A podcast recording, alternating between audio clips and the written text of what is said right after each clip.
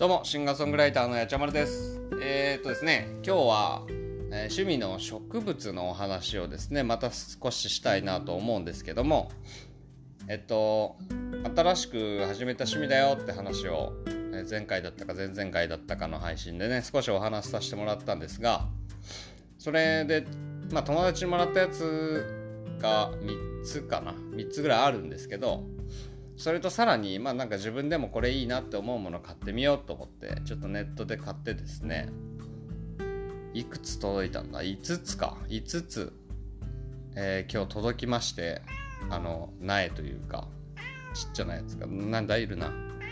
なんだ？ご飯か？もう食べたよ。もうあげないよ今日は。そう届きましてあの抜き苗っていう状態。あの鉢から抜いてあってですね砂とか落としてあって植物から根っこが生えてるだけの状態のものが届いたんですね。なんでそれをちょっと明日砂を買ってきてですね鉢はお家にあるんでそれ砂入れて植え替えなきゃいけないんですよね。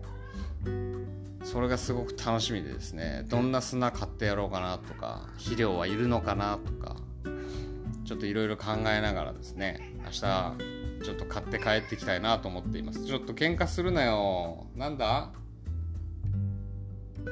りくやめとけ。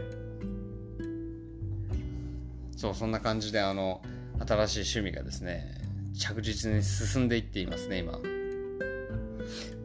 のでその植え替えをしっかりやってちゃんとね、あのー、いい状態にしてあげてですね。あんまり水あげすぎると腐るよって言われてるんでちょっとほどほどにしながらなんかね気になるからちょっと水あげなきゃなとか大丈夫かなっつってしょっちゅう水あげちゃいそうなんですけどちゃんとその辺も管理しながらね育てていけたらなと思っています。でそれを植え替えた後にえっ、ー、と昨日の配信で言っていた、え名鉄西尾駅での路上ライブをですねまたエドモントンと一緒にやろうということになったのでやりたいなと思います。時間は前回と同じく19時半からになってますね。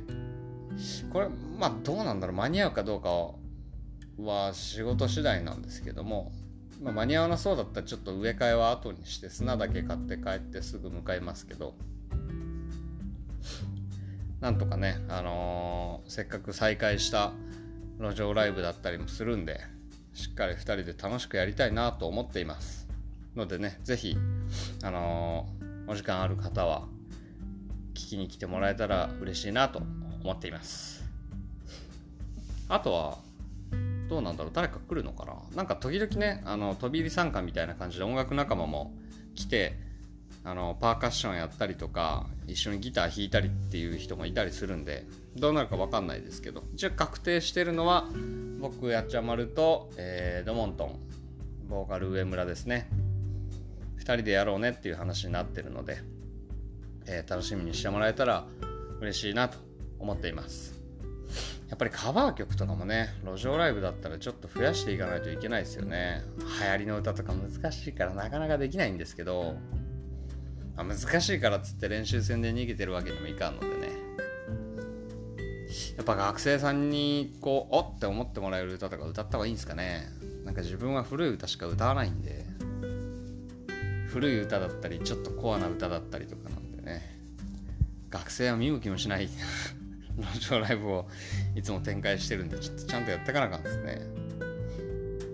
流行りのっつってもあんまわかんないんだよな。有利とか歌ったらいいんですかね。ドライフラワーみたいな。難しいんですよね、最近の歌って。あとあれですかね、あの、なんだったっけ。猫。猫だったっけ。バンド名はもうわからんっす。